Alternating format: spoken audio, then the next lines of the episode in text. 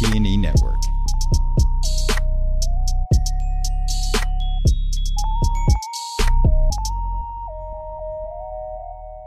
You're listening to the Umami Podcast, conversations with producers, purveyors, and scholars exploring food choices we make as a culture. I'm Elise Ballard, and I'm here with my friend and co-host, Chris Feifel. Thanks for being here. Really? Elise, do you know what you want to talk about on this episode? Yeah. I want to revisit that conversation we had with Mariah Kmitta. I love was, that conversation. It was so good. It was about this time last year. So it's just about the right time to let it go out into the world. Well, what? Uh, tell me a little bit about Mashiko. Mashiko is Mariah's restaurant, West Seattle location. Uh, been around since nineteen ninety-four. Remarkable. Yeah. For a sushi restaurant that in two thousand nine proclaimed that they would only sell sustainable seafood choices. Obviously, those same choices back then would not be the ones that are made now. Well, isn't that a, a shifting sandbar, to use a mm. pun, and talking about seafood? I also don't know if you know or anybody listening, there's three billion people that depend on seafood a year for nutrition and their diet. And there's zero point five billion pounds lifted out of the ocean every day just as a harvest. I mean, this is the biggest. Staggering. So how, how do you think she navigates that kind of, those kind of waters? Well, I mean, very carefully and with a ton of research. Wow. She, they change up their menu every day, and it is based on what's available seasonally. Because even with farmed fish, there is a season, of yeah. course.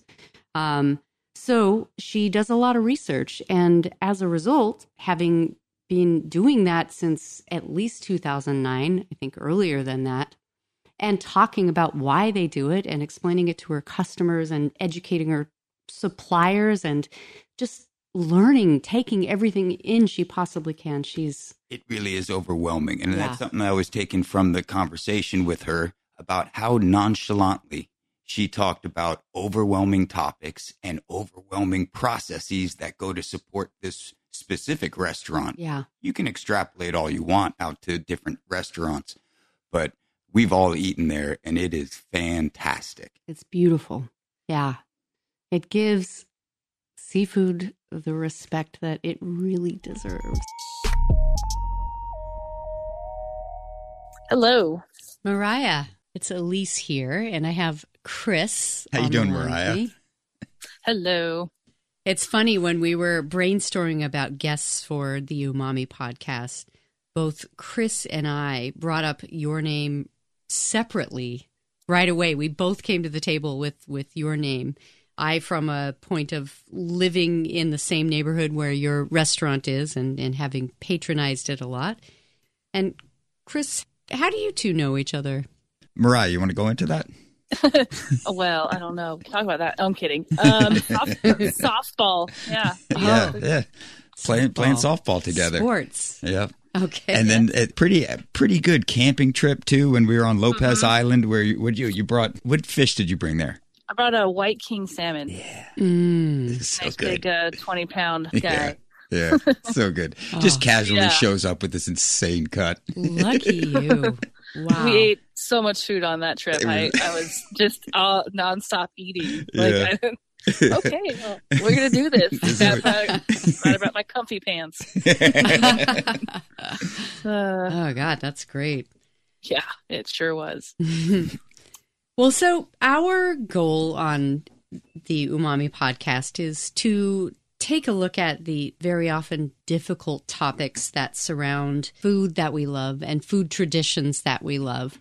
And I want to start by asking a, a very broad question first, and that is, is sustainability still a thing in seafood?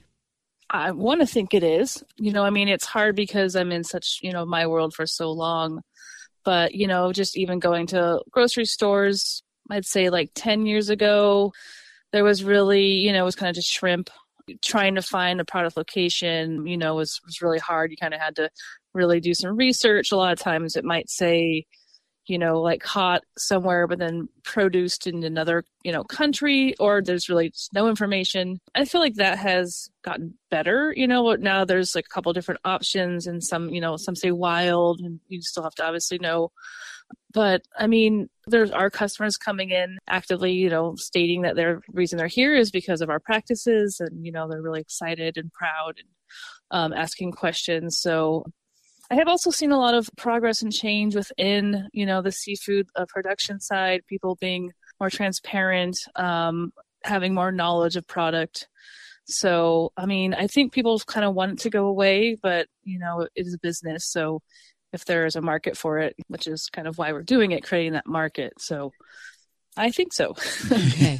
When you say people want it to go away, what do you well, mean by that?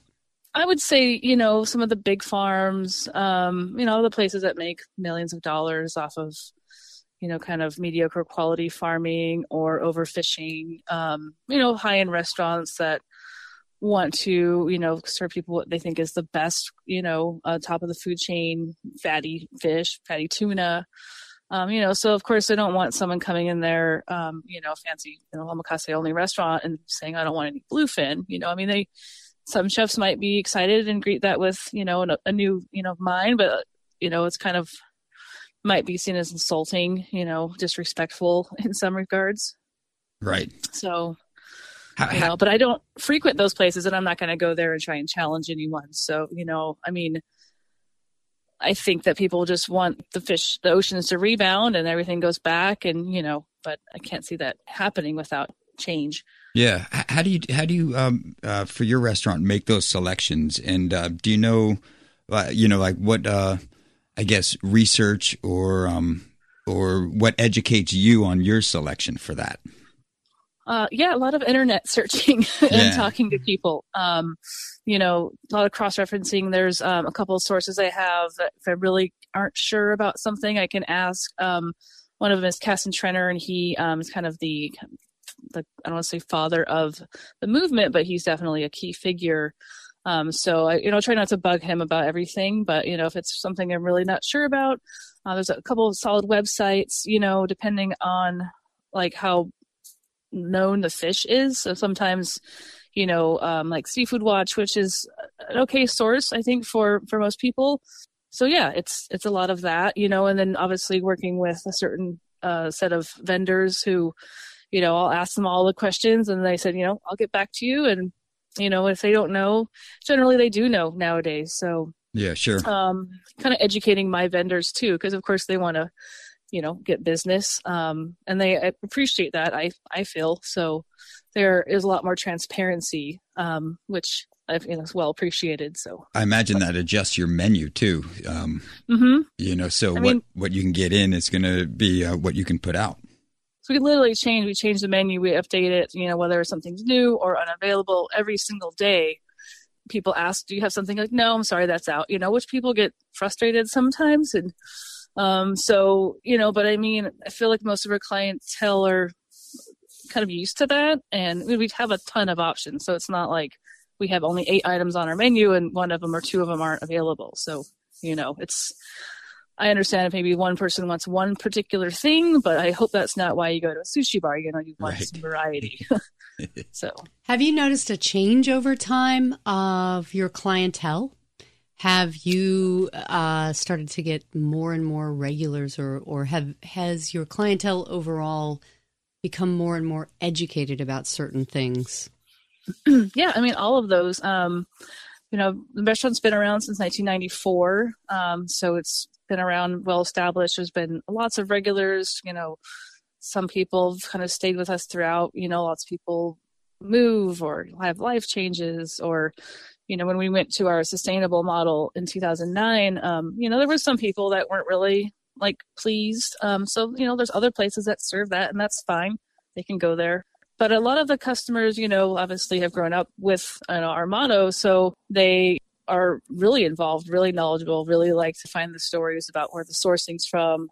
And I mean, it definitely, you know, when I first went sustainable, I felt like a school teacher. I literally had to explain definition of sustainable, you know, I felt like I wanted to pull down a little, like, you know, old school map thing and just get out a big stick and start pointing to the, you know, yeah, like, you know, just like, I don't understand how, you know, you have a phone, you could look up what that means. Like, right. You know, that's through me. I'm trying to do stuff, but also education is super important. So, but um, now it's not really, you know, questioned. Some people might ask about if something's, you know, available or, you know, if it's, you know, unavailable because of, you know, sustainability or a season. But I don't really get a lot of pushback. I mean, have you seen any um, anything actually start growing in population as, as we talk about sustainability, or anything that went off menu and is coming back onto menu because it's starting to thrive? Has that um, ever happened? I don't. There are some things that have kind of, um, you know, obviously, like way back there was a over, you know, fishing of crab, you know, and then they've regulated that. So there are things that start to regain. Um, fishing methods have improved and people are starting to, you know, kind of keep habitats from being destroyed. So it's kind of creating, creating rebirth and repopulation. Um, off the top of my head, as far as, you know, big fisheries, I can't think of anything that, you know, I could, you know, as a success story, but there, there are little things here and there. Um, but not really. mm, yeah. Yeah. So, given that, um, talk to us about some of the sources of your most popular items. I, I want to say yellowtail. Mm-hmm. Yeah, yellowtail is a, you know, a fun one because I mean, it's commonly um, ranched in Japan. You know, they use the juvenile um, and then they net them and feed them. So it's a really, you know, unsustainable, uh, you know, kind of start. And also, you know, it is a predatory fish, so requiring a lot of, you know, feed. Um, but our fish, you know, we have um, the wild yellowtail, which is, you know, a common fish in California and in Hawaii and is regulated. So they use day boats, you know, so it's a much smaller uh, impact. Um, and, you know, we get it when they get it. So, you know, we don't have it all the time. The fish are, you know, wild. So they're generally a lot less fatty than the farm-raised, you know, kind of traditional hamachi that people are used to. Um, you know, so sometimes, you know, the belly is a little bit smaller or the quality of meat's just, you know, not as firm because the fish maybe was a little weaker eating wise. Um, so, you know, it's something that, you know, we're fortunate when we have it, but, you know, again, we have so much variety. Can you talk a little bit about how you got introduced? I, I know it says a, a little something on your website, but I wouldn't mind hearing uh, right from your yeah. mouth. Yeah. Um, you know, I kind of just been involved in kitchens, you know, since I needed a job um, as a kid. Um, I've always been drawn to food. And so therefore the obvious choice was work in a restaurant so you can have food available and learn how to make delicious items. So just kind of working my way through different kitchens, you run into people that you get along with, you work well with, you know, they become good contacts. Um, and so one of my friends I had worked with um, was working at Mashiko. She needed to find someone. She called me. I was in between kind of a, my college, uh, I went to school for graphic design. So I was kind of in between looking for that job. And then, you know, she just said, I have this job. I need you to help out for like two weeks. So, you know, Japanese food, I sure, I don't know anything about that. I'd love to, to learn something. And, and then that was, you know, twenty-two years ago. So it was a long, long two weeks. Um, but, you know, I just, you know, fell in love with it. I like, you know, working with my hands. I like um, just the variety, you know, I love cooking because it's so physical and it's, you know, kind of an art and it's, you know, just a relationship with your employees. You have this, you know, small working spot. It's, you know, it's it's just a different kind of energy. Um, and then with, you know, the Japanese aspect, it's just there's so many different, you know, items of learning how to, you know, prepare everything. So it's kind of just a never ending. And I mean, all cooking definitely is. But, you know, with Mashiko, we just always trying to find something new. It just really can't be bored. So mm. um, just kind of kept sucking me in. And, you know, here I am. mm. In looking through your website and your profile and things like that, something that made me initially interested in Mashiko as a restaurant was the punk rockness of it. um, Hajime seemed uh, an articulate rebel of sorts, and, and I really liked um, his words. And then your path and maybe the path of, of the other owners there and the other people who work there is alternative to what we've, I guess, been taught um, to expect in a Japanese restaurant. And oh yeah, it's still absolutely precise and and and absolutely rigorous and delicious, and it's alternative. Can you say more about that? Yeah, um, you know, uh, I don't know if you've ever met Hajime, but, you know, you kind of definitely summarized him quite well. He's very charismatic, you know, he's very intense, um, he's very serious and fun. Um, so, you know, he obviously working in a, owning a restaurant in West Seattle, you know, when you hire people, it's not like you're going to get this long line of people. So, you know, he just found someone that had good work ethic or, you know, had a good drive, good personality, and, you know, didn't really matter what their gender was or, you know, race was. And, you know, if you kind of stuck it out and could handle his, you know, kind of intensity, um, you know, he was a really good teacher, but, um, you know, it kind of draws this certain person that kind of, you know, ex- understands the level of commitment and quality, and then, you know, kind of likes the challenge. Um, And also, you know, just the refreshingness of, like, is this person, you know, good at what they do? That's all that really matters. Is it just occupying all of your time or just most of your time? um, you know, it's always occupied a lot of my time, but I feel like everyone's really invested and everyone has very different strengths. So we're, you know, not all trying to solve the same problem. So I feel a lot more at ease, um, you know, because I don't have to know everything about X Y Z, you know. Um, and we all, you know, we're all a bunch of weirdos. We all get along together. So um, it's, it's, it's, you know, it's kind of both. You know, I definitely can, like, have a day off and not, like, freak out and worry that something's going to happen because, you know, Brandon's there and he's holding down the fort. So it's kind of, you know, nice peace of mind. So definitely could not do it alone at all. That's great.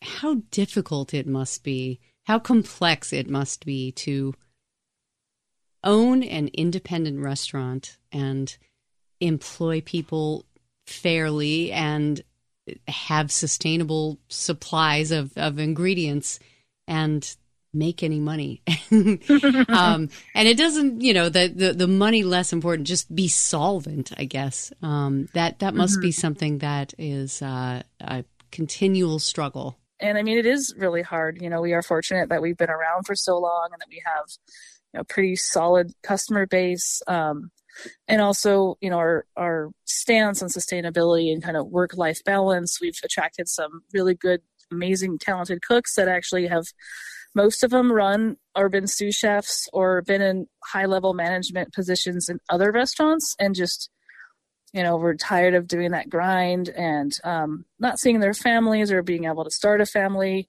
Um, you know, also wanting to work somewhere that they're really proud of and that they can, you know, uh, do creative things and have input. So, you know, we give our employees that, you know, resource. And so, you know, we have a guy that does ice creams and he's amazing, and I have no knowledge of what he does, pretty much. You know, I could sit there and pick his brain, but that's what he does. He does it really good. I don't need to micromanage him, you know. Um, you know, other guy, you know, it's actually the same guy making tofu, you know. So it's just been super blessed. Cross my fingers, nothing happens. um, it is hard to find good people, especially after the pandemic. We're doing something right, I suppose. Yeah, wow. But the profit margins, yes, it is definitely with seafood. Everything's going up, up, up. I can't just raise my prices as the fish goes up, but, you know, it's definitely making sure that we're not, you know, really having any waste or, you know, product loss, and just kind of keeping everything, you know, rotating. So um, it is, is a tight ship, but mm. so far uh, we've been doing well. Creatively, do you find that parameter um, um, inspiring when you have to uh, deal with uh, new combinations and new, you know, uh, constructs for your menu? Oh yeah. I mean, it's, it's so fun because we're, you know, pretty, pretty small seasonal, you know, something like, Uh, we have a really small uh, firefly squid in the springtime that come from Japan, you know, so we get like maybe a month um, of that. Um, so you really kind of focus on that and do something fun, and then that goes away and something else comes up. Um, so it keeps things, you know, like I said, interesting. I just hate being stagnant and boring. Um, mm. But uh, other people might find that really kind of stressful. But I mean, for me, it's just been, that's how kind of the seafood world is. Um, so I, I guess I'm just so used to it that it, it doesn't really bug me. And, you know, we were really able to kind of stay, but I feel like that mindset really helped us with the pandemic, because we weren't just like, this is our menu item, this is what we do, and all of a sudden we don't have this food source, or this, you know, price went up. We can't just, you know, we just kind of just kept changing with what we can do and building, you know, up our supplies as they became more available. But um, I don't think most restaurants run that way. So, um, so going we're in, fortunate. Going into the fall, uh, what mm-hmm. do you what are you excited about? Fall, winter menu? Uh, is there a seasonal anything that shows up? Um, oh yeah, you know, what do you got? Yeah, uh, right. And what's now? Your least busy time so I can stop by? Right. Uh, let me look at my crystal ball here. Sometimes it's a Saturday at seven o'clock. Sometimes it's a Monday at you know five thirty. It's so random. Place is always um, going. It's always. Oh yeah, and you're always open too. By the way, it, it's yeah. it's amazing the hours that are you know. Yeah. Yeah. Yeah. We yeah. try. Um, All right. So what I do you got? Seasonal starting maybe uh, it's been a little warm and dry, but uh, matsutake season is right around mm. the corner, which is the pine mushroom. Very, very uh, fortunate to be in the Northwest because it, it comes from around here. So um, that is a thing. Um, then around October, November, depending on the weather, uh, uni, local urchin. So we get mm. two different kinds. We get the green little guys and the big red ones. Um, so those are those are kind of fun. Obviously, I love them. Um, but those are the two, like, kind of stars of, I think, fall and and winter. And then there's, you know, tons of great shellfish, like oysters uh, get even better. Um, you know, and then just the fish changes, the fat, you know, the content gets bigger. So we might get some East Coast mackerel, um, or even like the wild yellowtail can get a little bit a little bit heavier, you know, in the uh, the winter months. So. Um, Definitely, yeah, matsutake. Now I'm just going to talk about that for a while. mm. I remember, uh, I think the first time I dined at Mashiko, we had abalone. Mm. Mm-hmm. Uh, I don't know what the season is for abalone. So it's actually uh, one of the farms that we use, and that's in Kona, over in mm. the Big Island. And um, they use a closed system.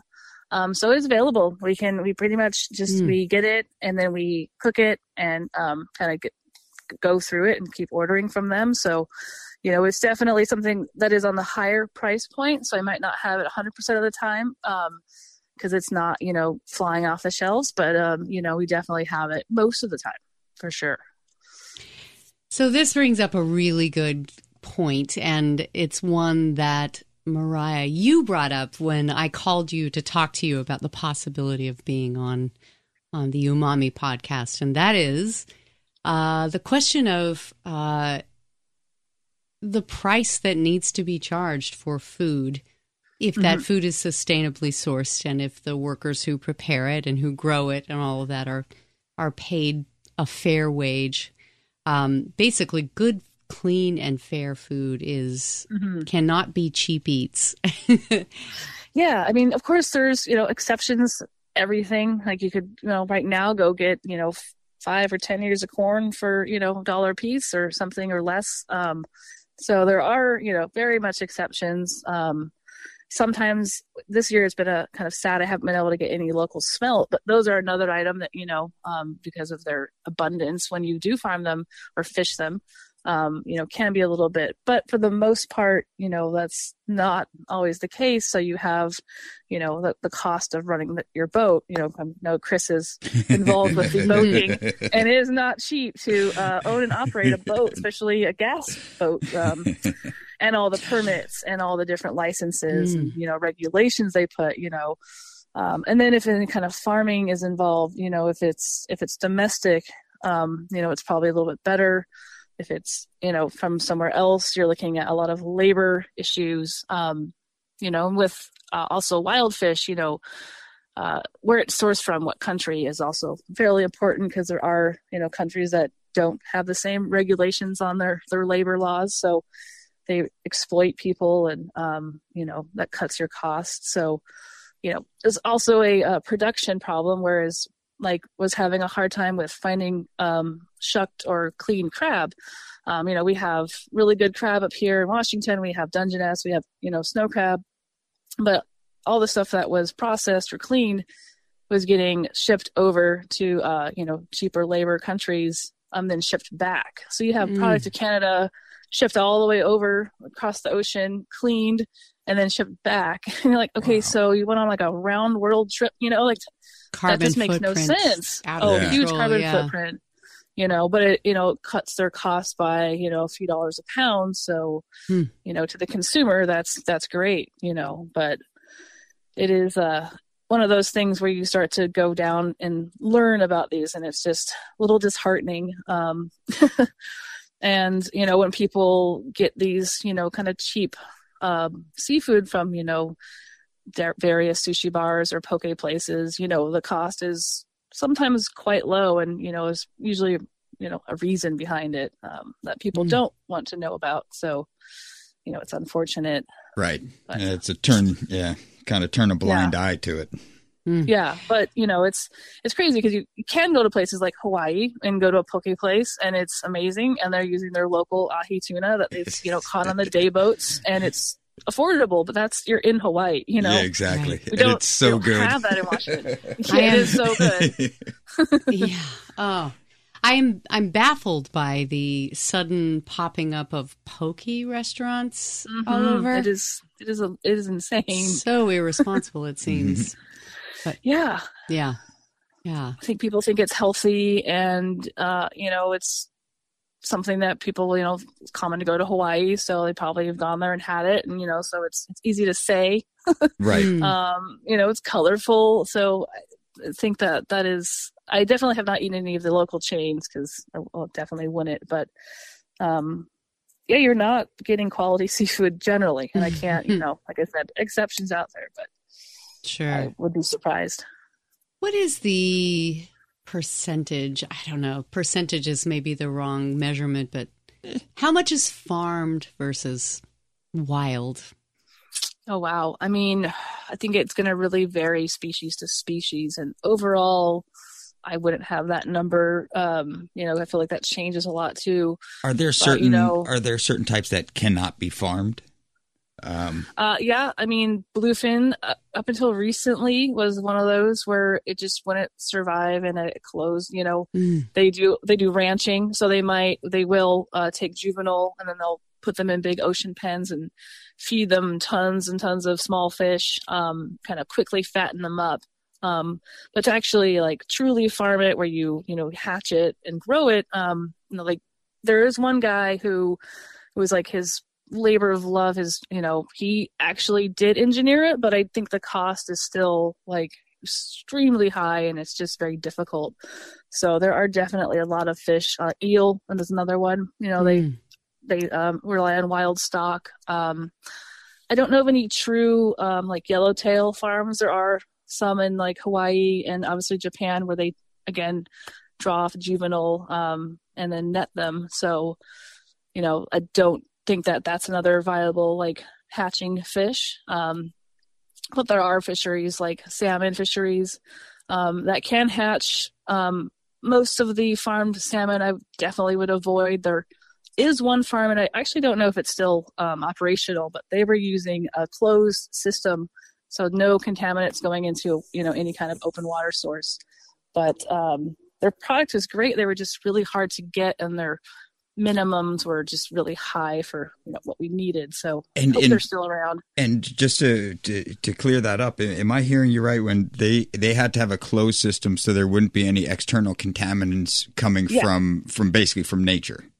Yeah. So like any kind of, you know, livestock or whatnot, they create a lot of waste. And so if you're just kind of netting off an area of, you know, the ocean, you're going to kill everything, and all the nitrates and whatnot are going to create like a very toxic environment, um and that is very unsustainable to the because environment. There isn't um, like an ebb and flow that is mm-hmm. okay yeah there sort are of. Better farms, like there's a Pacific Farms, I think they're called Pacific, wrote it down, now I can't find it, but they're over in Baja, Mexico, and they they farm uh striped bass, and so it's ocean raised, they actually hatch it, Um, they're in a like eight miles off an area that has a really deep, um, uh, what's the trench underneath it, and very high current. So they're not, you know, contaminating. They're keeping their waste down. Um, so it's a, you know, really nice um, farm that's kind of doing everything right. But, you know, that's not always the case. So sure. I mean, certain areas just don't have the geography to be able to sustain a, a nice mm-hmm. farm or have that kind of um, flushing area. Uh, does, the, right. does the Northwest, I mean, we have a pretty big tide shift around here to, in the Puget Sound. Do we, are there farms around here? I mean, there's, of course, there's uh, Taylor Shellfish. So, you know, as far as like fish farms, um, I know, like, you know, you have Atlantic salmon up in B C, mm-hmm. um, but which is not good. uh, but the local farms that I know of are, you know, like Taylor, um, different various oyster farms, um, as far as, you know, just those types of, of right. filter feeders. But so a key difference fish. is gotcha. is shellfish can be farmed sustainably. Right. Mm-hmm. Right. Okay. Definitely. Okay. Yeah.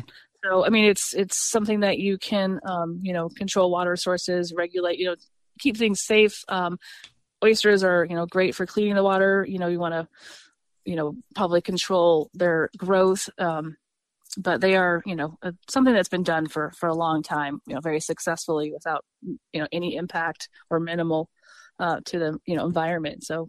Right. Eat your shellfish. yeah, eat your shellfish. Yeah. yeah.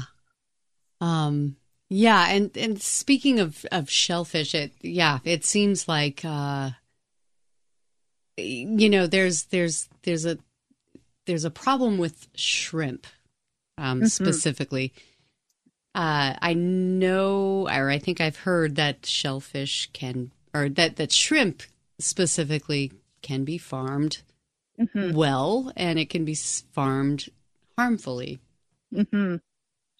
Oh yeah, yeah. The the shrimp that we get are um, either wild Gulf Coast uh, caught, so they're these pelagic trawling, so they're not uh, you know disturbing any of the bottom, um, and very well they, they have a lot of even um, systems to have like a turtle release.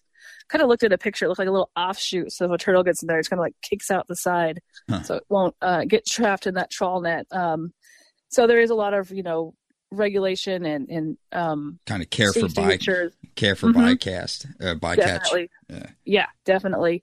Um, and then I don't know of any sustainable true uh, shrimp farms. So like most of the, like, you know, blue tiger uh, prawns from Indonesia are using um, they farm in the brackish water or even just kind of penned areas off of a lot of mangrove areas. So there's large destruction of these, you know, very important trees. Mm. Um, and then they just create a very toxic, you know, like obviously they farm them and then that kind of pond becomes polluted. So then they dig another one, they just keep moving down. Um, and they use a lot of uh, labor that's not, you know, well paid or paid. Um, so supporting a really bad industry overall.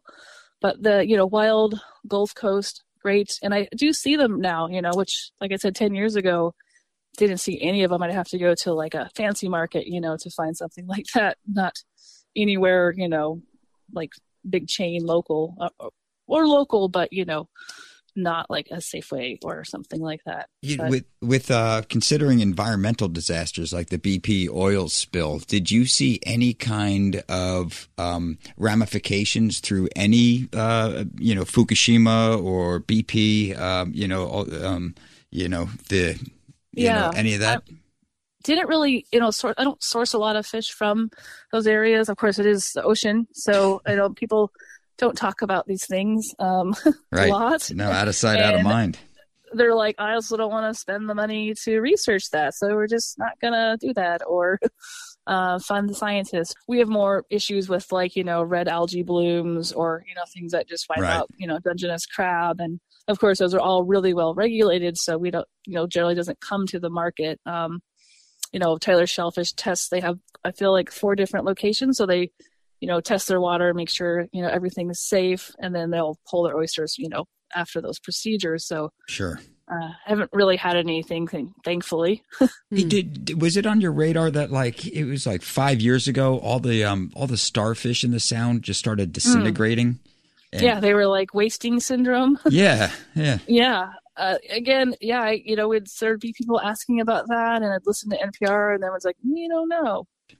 Well, I mean, I, I've I've been swimming a bunch in the sound, and uh, they're they're back as far as uh, they're not rare to see anymore. There's a lot of yeah. you know big purple starfish. They look super healthy, but they did. It was bizarre because they just started disappearing, and then they were also like their structure. It seemed like it was just giving away. Um, yeah, they could, were just kind of like melting. Yeah, yeah, yeah. Uh, yeah, I know. It's like, mm, okay, that's not good. Yeah, what's doing that? oh, let's just not worry about it. Hope yeah. it goes away. Okay. Mm. But you um, say it's back. Yeah, I've, I've, I see a bunch of them out there. Um, Yay. Is yeah? Is there is there some sort of tie to the vibrancy in the water out here in the Northwest, and, and maybe reasons why you, you moved out here, or do, um, is there any, any sort of reason why you decided to choose uh, the P N W in Seattle specifically? That's what my family did that for me, thankfully. Wow! So the whole your whole life you've been out here. Uh, I moved up here from California when I was seven. My dad worked for uh, Boeing, or got a job for Boeing. Um, so it went from you know beach town, California, which was awesome. And I love it, and to amazing Seattle. And I was not happy at first, but, you know, I got over that pretty quick. I was seven.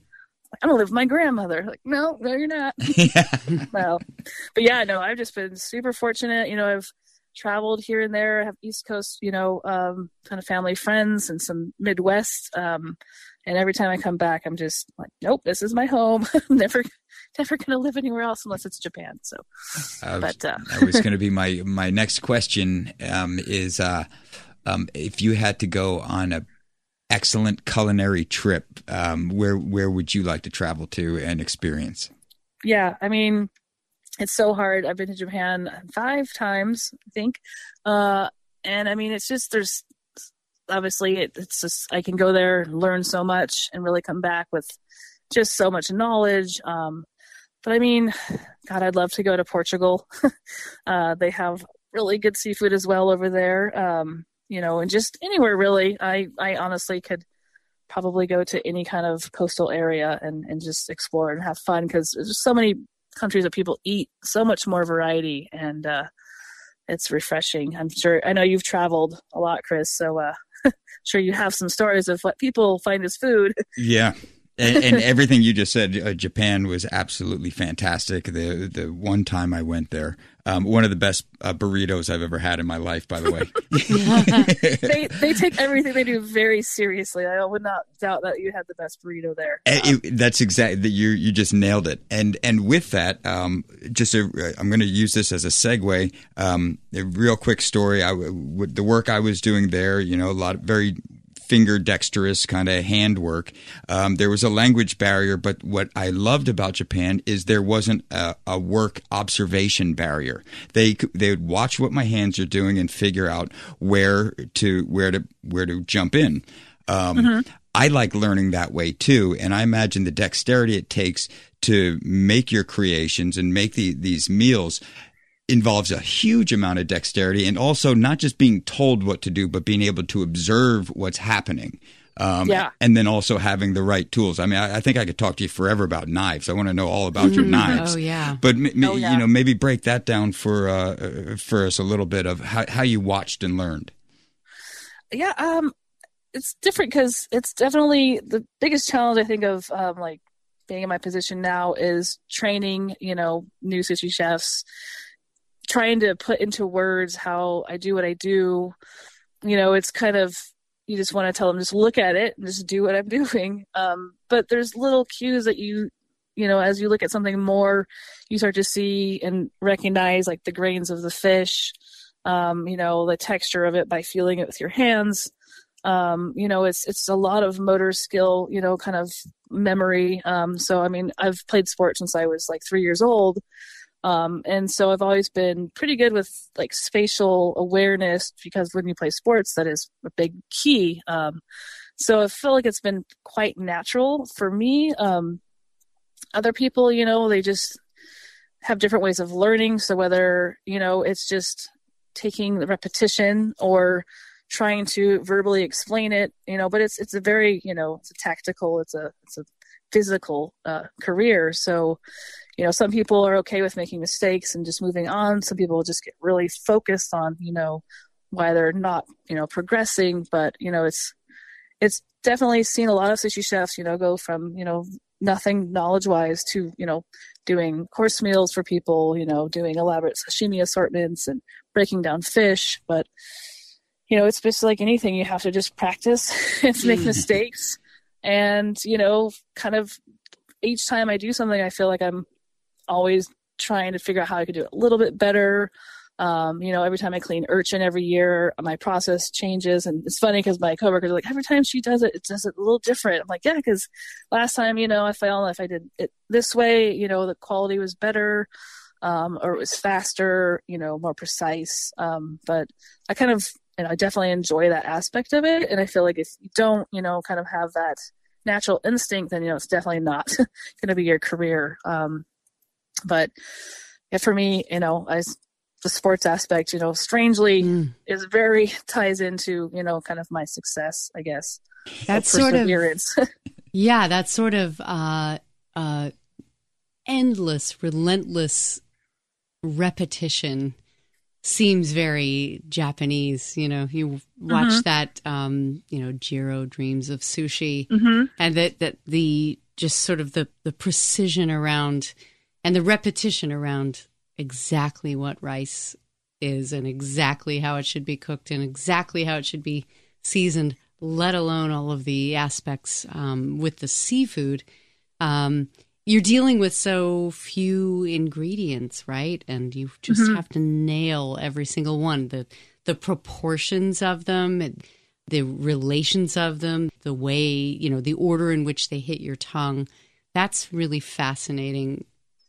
Yeah, I mean, it's kind of something that I guess I get routine, you get used to it, um, but it always is changing. You know, it's not like I'm doing, like I worked at a bakery where I was doing like one hundred twenty pastries and sure, to stay yeah, focused yeah. mentally and do every single one the same and perfect is just very hard for me. I just get a little frustrated. You start to rush yourself, you know, things get sloppy. Um, But, you know, it's just there's like, you know, so I break down like two salmon um, and then I move on to like a bunch of herring. And then I, so it's just this variety. So I feel like each time I do it, you know, there's something new to kind of focus on. So it helps me, you know, I guess, progress um, right. personally. Um, right. But it's, it, yeah, you're not like sitting there with, with fifty salmon in a row and you need to fillet all of them in an hour. Mm-hmm. You know, it's, it's like these, these ingredients are, are kind of, they come by a, a few at a time and then, and then they're, you know, they're off as far as a learning curve. I imagine, yeah.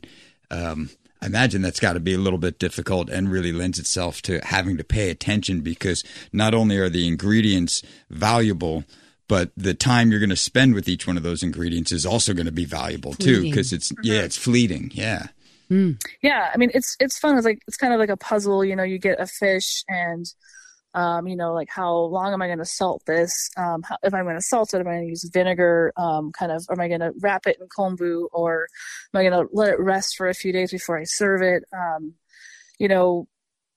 It just all changes. So, you know, every single thing, you know, there's this long kind of thought process as I'm cleaning it, you know, so it's, it's easy to stay engaged. And then of course, you know, it's like, you want to make things perfect because, you know, there's, it's such a simple cuisine that any kind of error in your, you know, butchering of the fish or presentation, you know, can be, can't really cover it up. You can't just throw a bunch of stuff on it. You're like, oh, it's fine, and here's you know? some soy, a little wasabi, and I'm out. Mariah, correct me if I'm wrong, but at least at your sushi counter, there is no no bottle of soy. There is no little green dollop of of that that that doesn't that doesn't happen. No, yeah, we actually. Um, used to set all the tables with soy um, and then the uh, dishes that go with that. Um, and, you know, I'd watch people sit down without even ordering a thing and just pour soy sauce into the dish. I'm like, what are you doing? You haven't even ordered a drink yet. You, you know, you just, it's just like this weird like have it, you know, and then so we yeah. make something that is, you know, seasoned, you know, how we want them to eat it, and they already have their soy sauce. Now I have to like take this away like a child. Right. Give me that, you know. oh. And they're like, oh, I want it. So it's like, oh, just not give it to oh. them at all. It's then, like you know, ketchup at a brunch. Like, oh my God, please do not right. slop this orange goo all over my stuff. I, I mean, mm. I'm sure you've watched people salt and pepper their food without tasting it, you know, mm, like just mm-hmm. get a plate of whatever and start salting it and yeah. pepper and put Tabasco everywhere.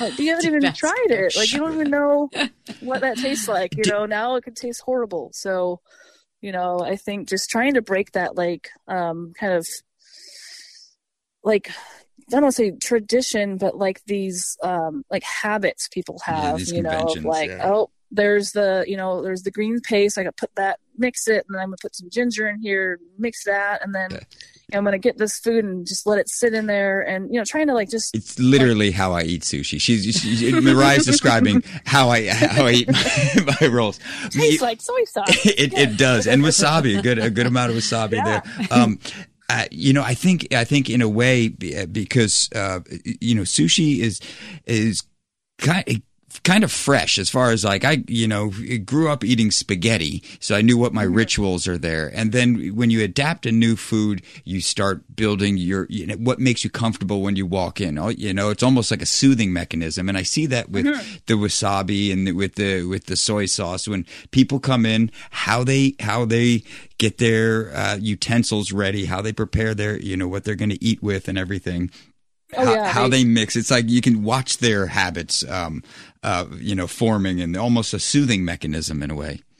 Yes, it is. It's a little bit eerie when they essentially take the chopsticks, which we have, you know, uh, like ceramic or different various, but they're not wooden, and right. they roll them back and forth. I'm like, what are you doing? Yeah, you're just totally. making noise. You're, you're not, you know, and, and even... Even if you have the wooden chopsticks, like, do you even know what you're doing? Like, you just, like, someone did this and you do that. It's like, I don't, you know.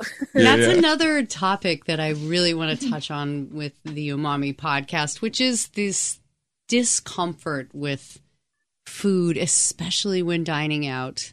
There's this pretense, I think, that um, people feel like they have to put forward when they order a bottle of wine or when they walk into a sushi restaurant um, that sure. uh, they think tells everybody, including the server, that they know what they're doing there. Right. Mm-hmm. And I'm, they I'm miss in, I'm out. I'm on the end. Yeah. Yeah. Yeah. Yeah. Um, we definitely, you know, like you said, the punk rock vibe and just the, the fact that, you know, when you walk in visually, there's a very different, you know, look, um, you know, workers wise. Um People, I think, you know, it kind of helps break that down, but I just, I don't really know how to, like, uh, I guess, break that kind of habit. So, mm. I, I, I think, guess education. Well, yeah. One, I think the environment that, that you foster um, is incredible. It's very comfortable to walk in. And there's going to be uh, people around because the quality is incredible as well. Um, but it doesn't it, – it, I don't feel and never felt intimidated getting inside there, and indeed have had some good group parties. Um, and uh, just the variety that's coming out and the environment that you, that you have there, and also the sake. Did I mention the sake? That, mm, that helps yeah. That helps break down convention. No, it really is. It's a fantastic experience over there. I definitely, it's weird because, you know, I, like, as far as talking about the pretentiousness or maybe the, like, kind of, like, assertiveness, I, it's weird when I was younger, definitely was a lot more of that, like, kind of attitude of, like, have you been to Japan? Question was a lot of commonly asked, um, mm. you know, just this kind of almost, like, interrogation of, like, who are you and why are you making my food? You, you know, Caucasian female. Um, sure. Do you know anything about sake? And as I've obviously gotten older, I don't know if it's just age or confidence. I definitely don't get those kind of pushback customers. And I'm super fortunate. You know, the servers might get a little more at the table because um, usually people treat the chefs different, which is unfortunate. But, you know, I directly, you know, refreshingly haven't had that. But I, you know, sometimes you'll get someone from out of state or, you know, not local, and I kind of try, and I, I feel like my answers usually shut down, you know, those types of, I guess, situations, thankfully. Mm-hmm. But, shut them down as in just that's not what we do here. Yeah, I don't, for... I don't try and fuel that. Like, you know, I'm not going to push back and say, you know, in a more aggressive, you know, just the way you can respond to people calmly, or, you know, maybe ask a question, kind of change, you know, it kind of throws their brain a little bit, and mm. then they just kind of relax, and they're like, you know what, I'm just going to let this person, you know, feed me and give me some alcohol. And, and actually you really see them start to like enjoy themselves and like get into the experience. So, you know, win them over slowly, and it's worked quite well. So it's a real art. And I, I think I've witnessed it being at your restaurant. You. Yes. Yeah. I mean, well, education is just such a, a big thing. And I really, you know, love that aspect is, you know, just teaching people stuff, you know. And I think once mm. people get excited to learn new things, then they kind of stop trying to be, you know, a little bit of a know-it-all on everything, and just have, a, you know, a good time, you know. Mm. That's great. That's what it's all about. I know. Yes. I, I, I hope. Yeah, well, I, I think that's a great a great place to end it, Mariah. Um, mm, so, yeah. Yeah, well, we, we certainly appreciate your time. Thanks for doing it. Absolutely. Um, yeah, it was fun. What do you think about that? Uh, sustainability and Mariah's approach and Mashiko's appro- approach to, to sushi. I mean, are we going there for are we going there for another field trip or what? Can we please make a field trip of that? I was there last week and with, with Jeff, and I loved it. It was, yeah, I, it's, it is, it's very straightforward. There's no bullshit. There's no fluff, no pomp and circumstance. Yeah. Not to say that it's Spartan, you know, it isn't. It feels like a family restaurant. Yeah. Almost. And, and you know, aesthetically, you walk in there and it, it has kind of this dampened, clean feel to it. You know, there's there's um it's it's almost like the perfect lighting for your meal at your wherever you get seated in that place. Like, it, you know, it just looks beautiful. It almost focuses everything on you, who you're there with, and the meal you're gonna have, you know. Yeah, um, yeah but field know. Trip there. And I was seeing so many parallels between what she was saying on this micro scale and then on the macro scale of what's happening in the oceans, you know, just maybe, maybe it's just laying right there in front of us, you know, um, uh, the, the diminishing supply, the careful treatment of how to distribute it. And then the appreciation of when you can have that, because for some of this stuff, it, maybe it is going to be around for a long time. Yeah. Yeah. I agree. The thing is, like, should we be eating anything that comes out of the ocean at this point?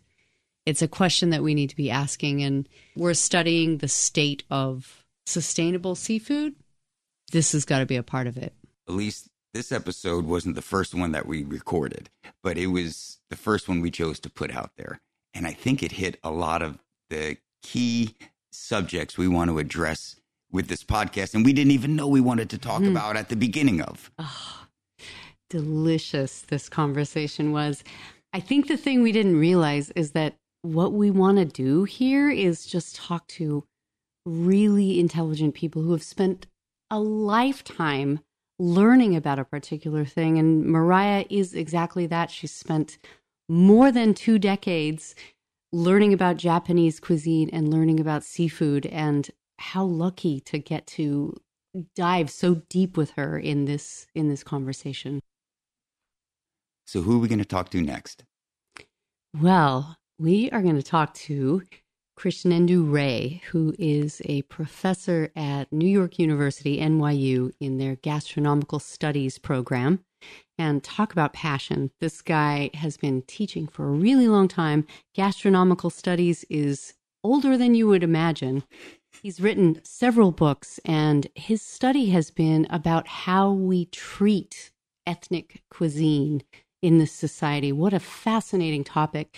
Ethnic, the word ethnic, is fraught with complication.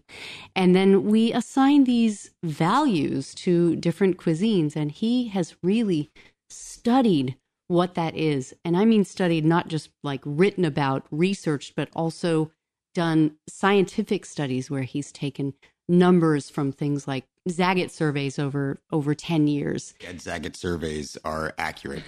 I remember loving this conversation, and I think you will too. Yes. The Umami podcast is produced by T N E Networks. Find us anywhere you get podcasts and on Instagram at The Umami Podcast. Also, don't forget to check out our website where you can find tons more resources about today's subject. While you're there, consider supporting us with a small monthly donation or one-time gift. And please tell a friend about us. You're listening to the T N E Network.